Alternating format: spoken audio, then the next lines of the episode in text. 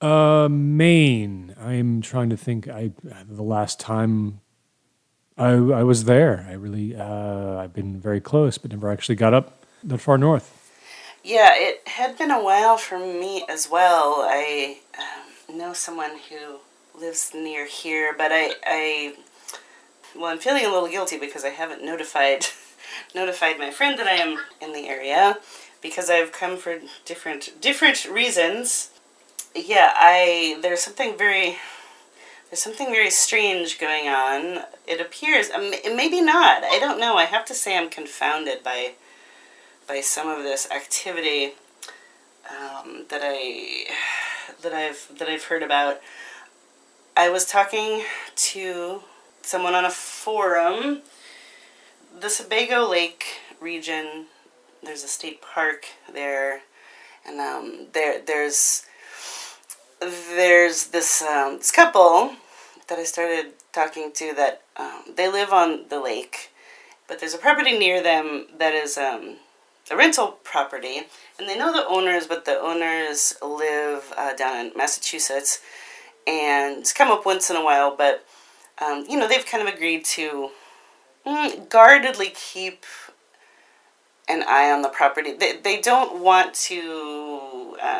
You know, they don't, it's kind of a favor and they don't want to find themselves completely responsible for what goes on there. So they've maintained a little bit of a boundary, but you know, just saying like, yeah, sure, if there's a problem, your, your, your renters can contact us or um, sometimes, you know, in, in between renters they they will go in and like do some cleaning or whatever but it's not they're they're not really they're not really of the mindset that they need to be completely watchdogging the property um, at all times. So there, this had been going on for a number of years. Uh, so they were pretty used to the homeowners were trying to kind of arrange not super short-term rentals like weekends or like they were they were really trying to put people in their their cottage that would like for for for a season there would be renters that would arrive that would usually be there for at least a number of weeks. And, you know, so they were used to seeing people that they didn't recognize kind of coming and going. But one season, I believe they said it started in the, the summer.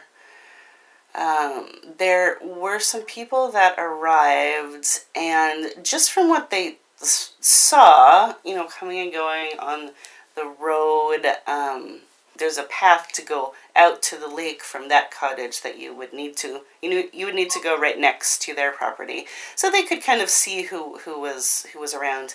It seemed as if there were three people like a group of three that showed up to rent the cottage. You know it's not a huge it's not a huge property but then it seemed to them that this group kind of steadily got bigger and bigger um, within a relatively short amount of time. And, you know, it's not like it's terrible, you know, it, it wasn't anything alarming. Like, it's not terribly unusual to have, you know, maybe they'd invited some other people up for the weekend or whatever. But it just seemed like this was different. Like it was this group that was steadily growing in size. And there were also other kind of strange things that were happening. It wasn't as if there was um, any real disruptive behavior, like a lot of noise, or the group was not being disruptive in any way, but they would see people that that they hadn't seen before that they didn't recognize kind of wandering around the area and by the lake just at just at odd hours you know like very very very early in the morning before it was fully light or sometimes in the middle of the night, um, their dog would bark and they'd look outside and they would just see, they would see one or two people kind of wandering back and forth from the lake to the cottage. And just it just it, it, it just kind of was strange. They figured it was just this this one group. Like you know they hadn't seen any more people arrive but maybe they did. I mean um, it turns out later there there really wasn't, you know, this is a controlled uh, road and a controlled access road because it's the state park.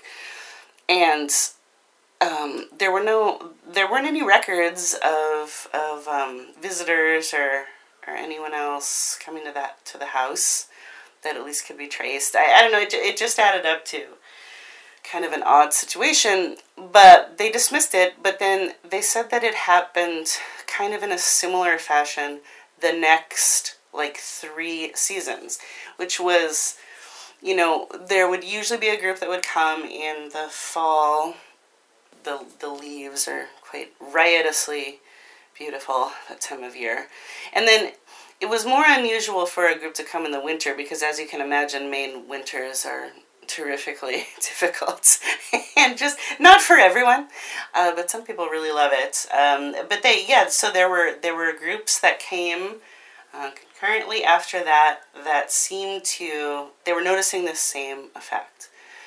But they didn't really feel like their, their place wasn't really to intrude necessarily and they didn't think that the situation was something that they needed to exactly report to the property owners because you know it wasn't as if they were being bothered.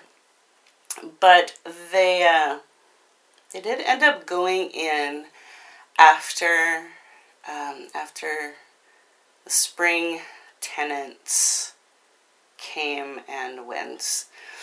And just to do you know once in a while like i said they do they would do some cleaning and um, they they found in one of the hall cabinets um, they found this sort of binder of or this kind of book of loose papers and it was tucked into this spot way at the back of the cabinet. It was kind it was kind of like it was hidden but it could also be argued that it wasn't hidden, it was just forgotten. You know, it, it just was very inconclusive and, and very strange.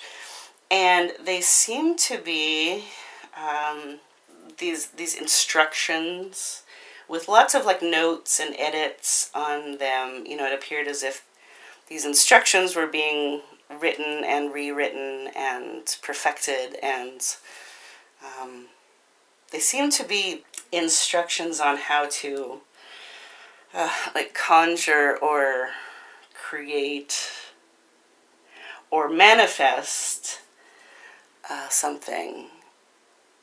I'm wondering, have you have you heard the term tulpa?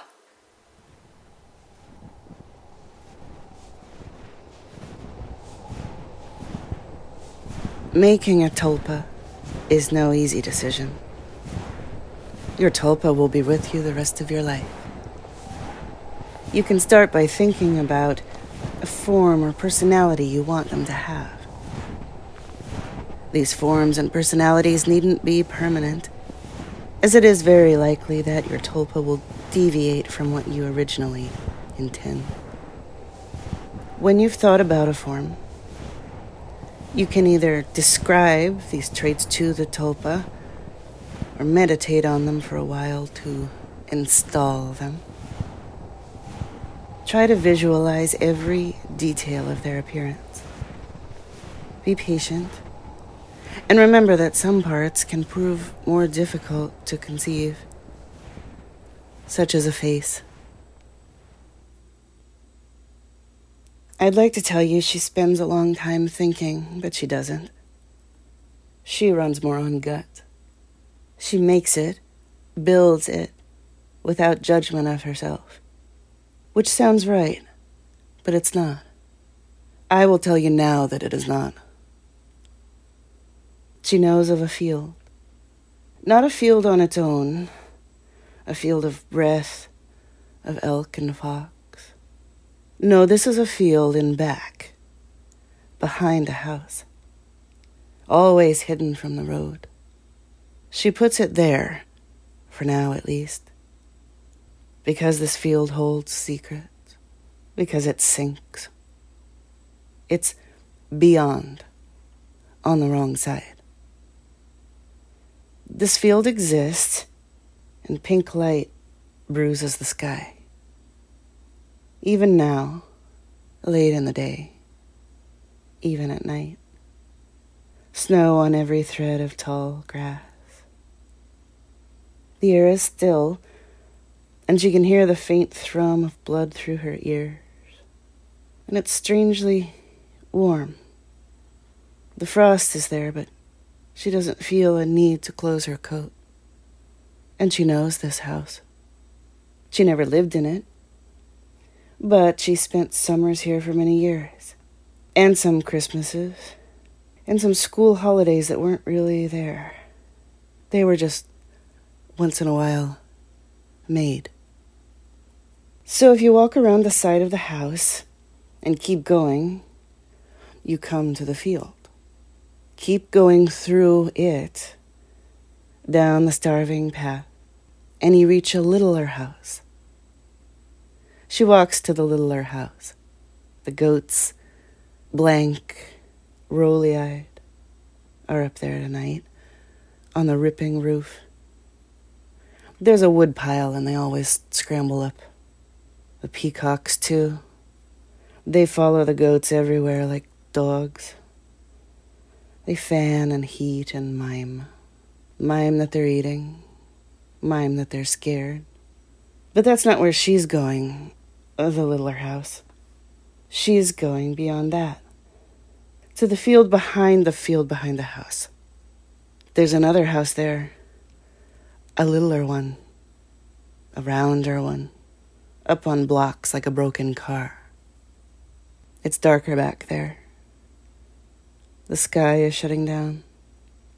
She goes toward the tiny window light with purpose. See her leaning to look in through the dishcloth curtains, tiptoeing up. Inside, there's a small yellow kitchen. It's compact like the toy of a kitchen. A person stands looking down at the sink. I say a person, but it's really just the shape of one. I don't know what it is. It leans over, but sideways, straight sideways like a fan. It reaches for something a pan, a cup. The hand is wrong.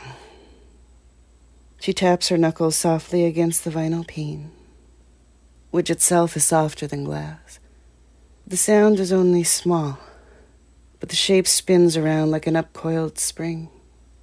Its arms flap down against its legs, at attention. When it sees her there, it makes the widest, the most screaming, most tooth white dinner plate smile.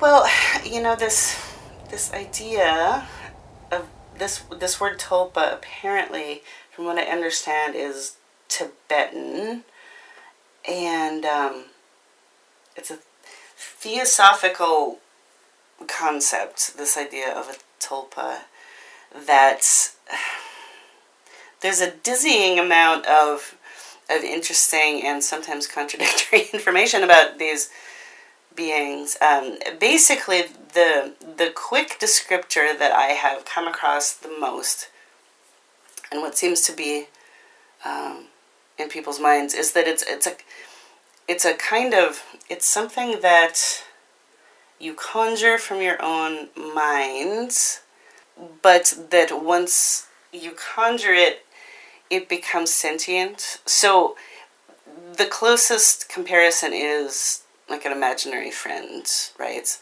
Um, except that, um, you know, if you consider that children, you know, it's it's normal and healthy to, you know, kind of uh, spend time thinking about and creating these imaginary friends. Uh, but you know, really, when it comes down to it, um, you know, no, no matter how, how real you may kind of want them to be, you you at, at some level know that that you still kind of control it uh, because it's your own creation. But the idea with the tulpa is that this is not necessarily so, and that they develop their own consciousness. Now, this isn't always, I guess, a, a person. Um, it can just be something a little bit more abstract, expressing emotion, like, oh, they call it a, a thought, a thought form um, where it's just kind of it's just a, a, a manifestation of some kind of an emotion.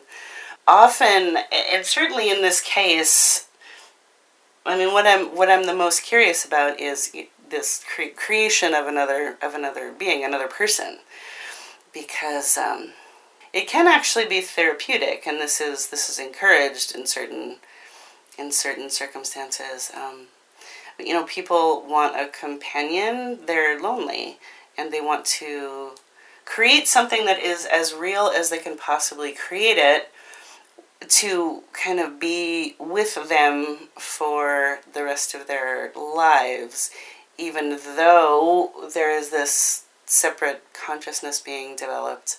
You know, it's it's interesting. A lot of this detail just kind of overlaps and contradicts because it's you know like um, decide what you want your tulpa to be like, look like, speak like, smell like. You know, I, you know, you you're you're deciding all of these things about your tulpa, and you're making a space for them to exist in that you've made, but. Uh, but um, because uh, you know once that once they come into I guess being uh, you know all this language is very slippery but they may very much deviate from the tulpa that you thought you created or you know this space that you've created for them to exist in that you can go and visit them. You can go to and visit them whenever you want to interact with them.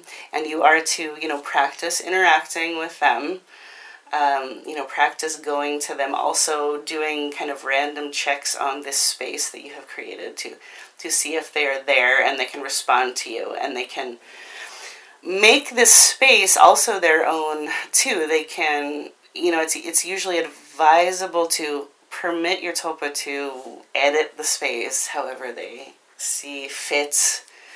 Um, so, it, I find it just kind of this fascinating blend of this is your creation and this is a creation that you won't have any control over once you make it. Have you have you come across this I, this specific idea in any literature or any uh, any firsthand stories or lore or what? Yes and no. Usually, what I've read, um, it's uh, yeah. Again, it's like like a a, um, a conscious attempt to bring these beings into creation, but I don't know of any stories that I've come across. The one thing this this does make me think of though is, uh, do you know the um, the Czech horror author um, Vlada Hoffman?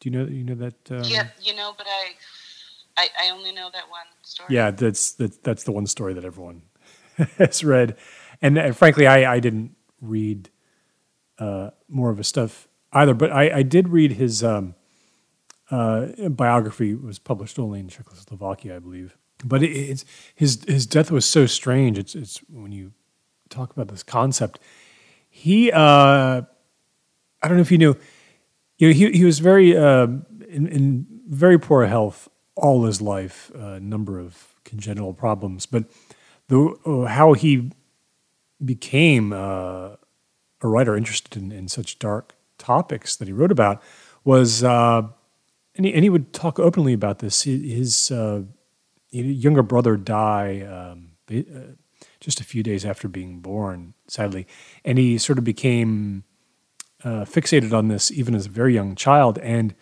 he began to fear a presence under his bed, which lasted his entire childhood. And uh, he thought of this presence as, as, as a man, but he would imagine this man would wear this long gray scarf. And sometimes you would imagine in the, in the night, he could hear the scarf sort of whooshing uh, on the floor under his bed. And he struggled with that for a long time. And but if, yeah, as he got uh, past adolescence, um, he, he, sort of became okay, and uh, of course, uh, therapists would would recognize, you know, in that that imagery of the scarf, the gray scarf, they would recognize, uh, you know, the umbilical cord imagery, um, having to do with uh, the death of his uh, infant brother. But then, then, inexplicably, when he was, uh, I think, in his late twenties, the terror of the this man under the bed came back, and he struggled with, with this for a number of years. It got very, uh, very intense. Um, could not just could not get past the fear that there was wherever he went really that there was this man under the bed in, in, in, the scarf. But uh, when he died, he you know he was living in Berlin uh, at the time, and he was you know he was he was in rough shape. He was in very bad shape. He was had had some addiction problems, but uh, he was supposed to vacate his little uh, slummy apartment, and the landlord wasn't hearing from him. And on the day that uh, Vlada Hoffman was supposed to move out, the landlord, ha- having not heard from him recently, went down to the apartment and knocked on the door. He wanted to make sure that uh, this guy was was was indeed moving out. And the door opened, and there was this other man that the landlord had never seen. Vlada Hoffman had not been uh, you know, living with anyone else; he lived alone. Uh, but the landlord described this man as very tall and very, um, very like wonderful classic European manners, very helpful and almost jovial, and saying something like, "Oh, terribly sorry that uh, Mr. Hoffman has inconvenienced you in any way. He would just like me to tell you, uh, because he's not present at this time, that he intends." Uh, to uh, drop off the keys at some later date. As you can see, he's already moved all his possessions out thank you and, and have a wonderful day. And so sorry to trouble you sir. And with that this this tall man closed the door. And what the landlord noticed right away and did not forget knowing nothing of vlada hoffman's life at all uh, that this man was wearing this long flowing gray scarf around his neck. So he was dressed very well but that was what, what really stood out because it was summertime and uh, yeah, Vlada Hoffman was found. He was sitting against the side of the building. They found him like a day and a half later, just sitting propped upright against the building. He had died of a of a heart attack at age, I think, forty eight. Um, and uh, you know, all all his belongings had been had been moved uh, to to to his next room uh, across town. Um, but he was dead. Uh, and of this mysterious man in the in the in the gray scarf, there was there was no sign. So the story might be completely apocryphal. It's just the that one uh, the, the landlord who who allegedly told it. But it makes me does make me think of this this concept of the tulpa and the mind's ability to will something into being uh, which uh, should not be. Imagine your tulpa in your head. Try to see them from any possible angle you can think of.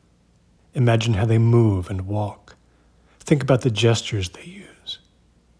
Work on their expressions last. You should not create a tulpa based on any real human, living or dead. If you are compelled to create a tulpa based on a fictional character, make sure to explain to your tulpa that it's not who they are or who they are to become. They merely share that character's appearance. Some people tend to skip the personality step, and that is fine. Your tulpa will just develop their personality themselves. But don't worry. It is unlikely that their personality will deviate into something harmful. He opened the door and walked out into night. The street was still living, not leaping nor churning, but alive as a heart. There were tall, pale windows with diners and menus and clear beakers of water by their hands.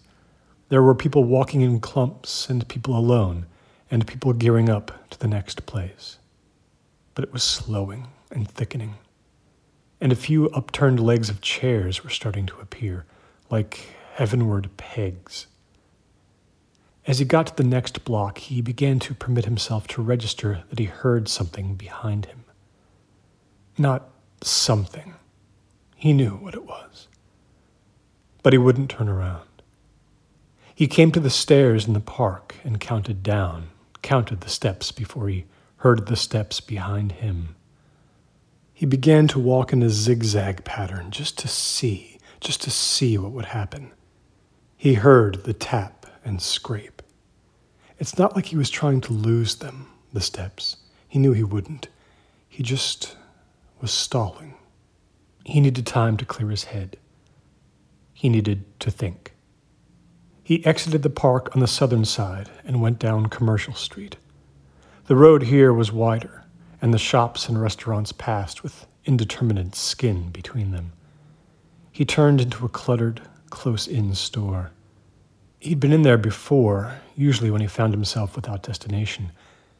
He made his way down the center aisle with the spoons and boards and the locked glass cabinets of knives. Coils and strains and whisks cast filament shadows behind them on the cork. When he reached the corner with the copper things, where it gleamed like the sun, he stopped there because the beautiful heat, because he couldn't not, even if. Probably he heard on some level the shop door. He heard the coat behind. There was some breath or something like it. Shoes. He didn't move. Seconds passed. A minute. Two. Do you like that? The voice said. He had been staring at a copper pot with a spare, exquisite curve. Do you want it? He decided to soften, to relate. There was no fighting it anyhow, not that night, maybe not ever. But he didn't want to think about that. Sure, someday. He forced a little smile. But it costs a lot. He looked over. The eyes so dark and bleaching white. Here, it said. It pushed out a handful of crumpled bills. They were crunched up, smashed, smeared with blood. Why? He was careful. But oh, God. How do you have that? It pressed the sticky money to his palm. Some of it tumbled to the floor. I just do, it said.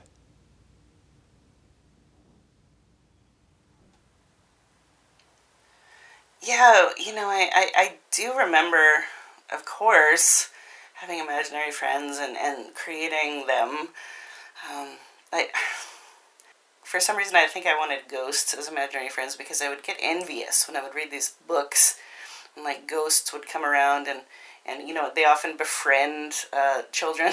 uh, especially if they're child ghosts. I, I, I really wanted a ghost for an imaginary friend, but of course, uh, any amount of, of willing and imagining I could, I could do uh, didn't, um, never really manifested. I remember being a kid and we had an attic, but we never went up in it. I mean, I think there were probably some boxes of things up there, but I, I don't even know. I, we'd probably just forgotten what they were even. I, we just never opened the attic door. Sometimes I would think that I would hear noises up there, and I, I thought that there were probably, you know, I, I, I imagined what could be up there, and I, I think I kind of, my, my head assembled um, about two or three monsters of just my own personal, most terrifying forms that I could think of. You know, what if I imagined a creature? What would be the most terrifying set of features that I could imagine? And so I remember when I when I started to um, get a little older, I you know I fancied myself. Oh, I, I'm old enough to stay home by myself. I don't need don't need a babysitter anymore. You know, and I but I there was quite a an adjustment period to this because I I, I really was unexpectedly expert at freaking myself out. And one night I remember I was I was determined to take kind of charge of my thoughts. And I thought, you know, if I, I know that if I, if I draw these things, if I draw these monsters, here's a way that I can take back control. If I put these, if I take these monsters out of my head and I put them on paper and I draw them, then I'll take away. My intent was that I would take away their power, but what I in fact did was made them seemingly more real and more terrifying because then I could much more easily visualize them coming down out of the attic and down the hall at me. It was uh, actually what I thought would be an empowering um, exercise was actually the opposite, and I ended up ended up uh, going across the street to my to my neighbors and and waiting out uh, my parents coming home. Um, it was it was not a triumph that evening. Anyhow, I, I, never I never used that again as as a device to um, kind of take away sentience from my nightmares. Yeah, I am remembering now. Um, long time ago, long time ago, I was in a uh, I was in a train station, and a um, sort of an odd looking woman came up to me. And uh, I remember very vividly, she just barely made contact with my elbow as she came around uh, to speak to me. And that, that, that became a very important detail for the story. But she looked at me, no greeting, and she said to me, Are you sure you didn't hit that boy? But re- really emphasizing the word sure. Are you sure you didn't hit that boy? And I was at a complete loss for words, not recognizing this woman, and I, I fumford for words or something. I, I may have thought maybe she was uh, destitute or desperate or something, and she just gave me a look and wandered away, and I was never able to respond.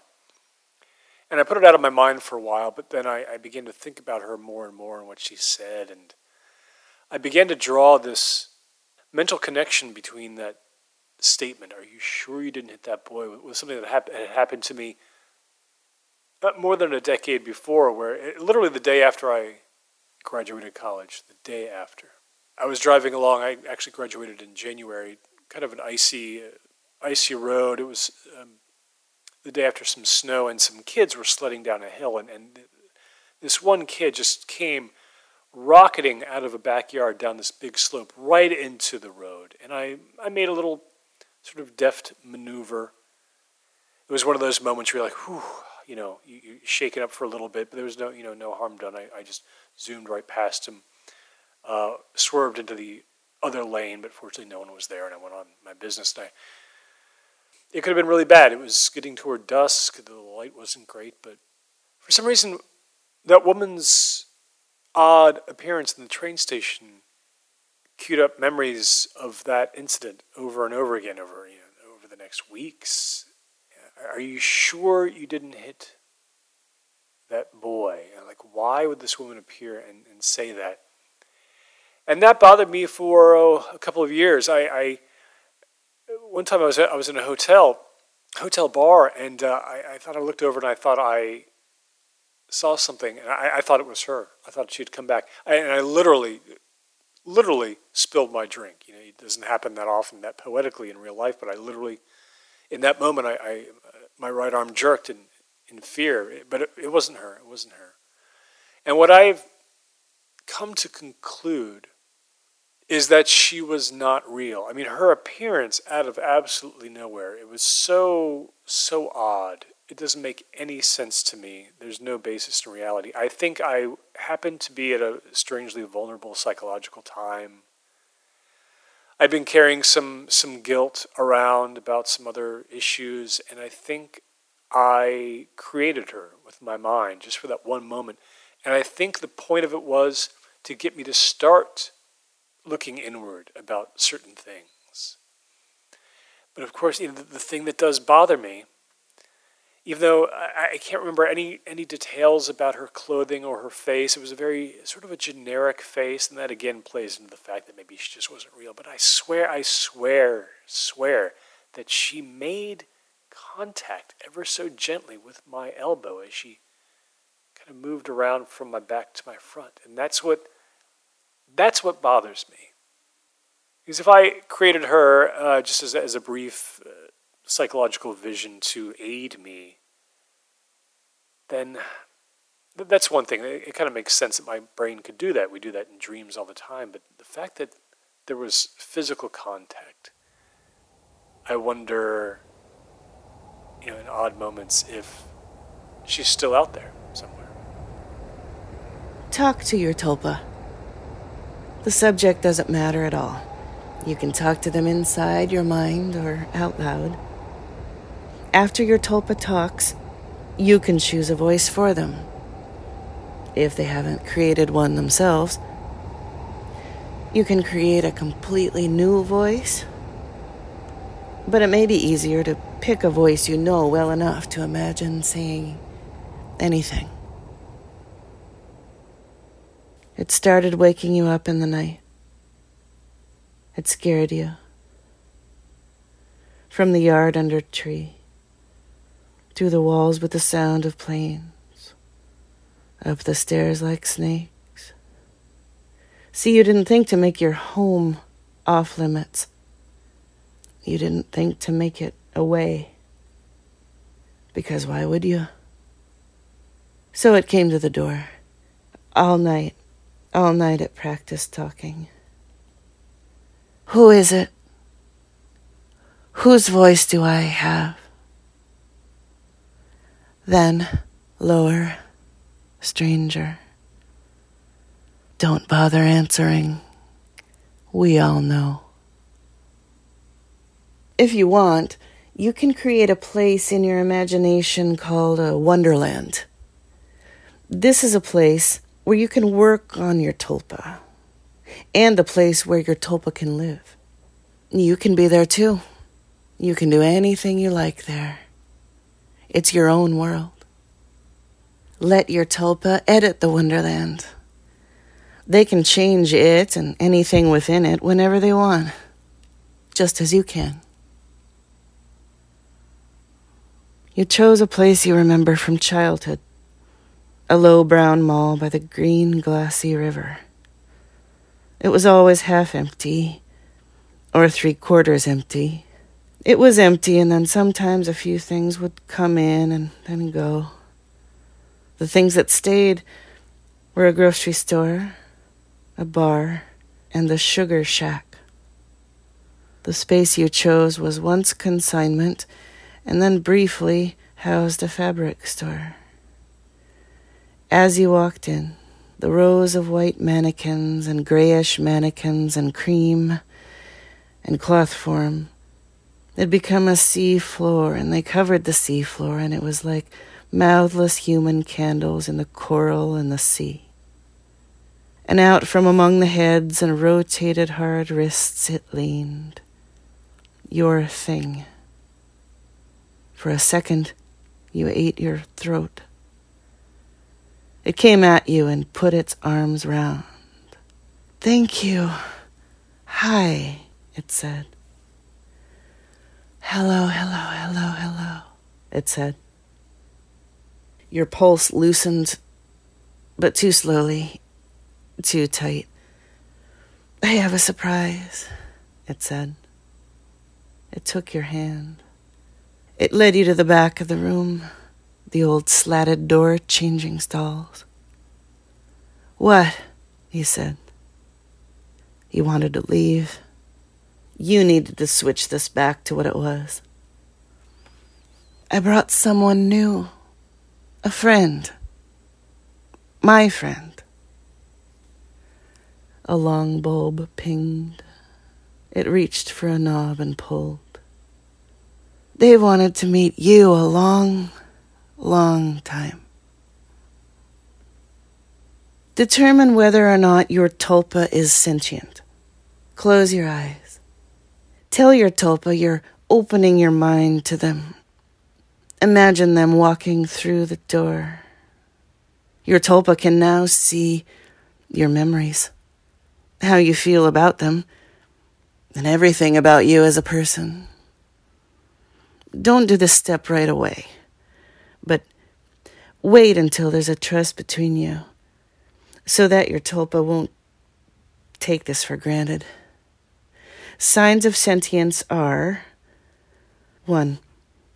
Tulpa talks back to you and has their own opinions.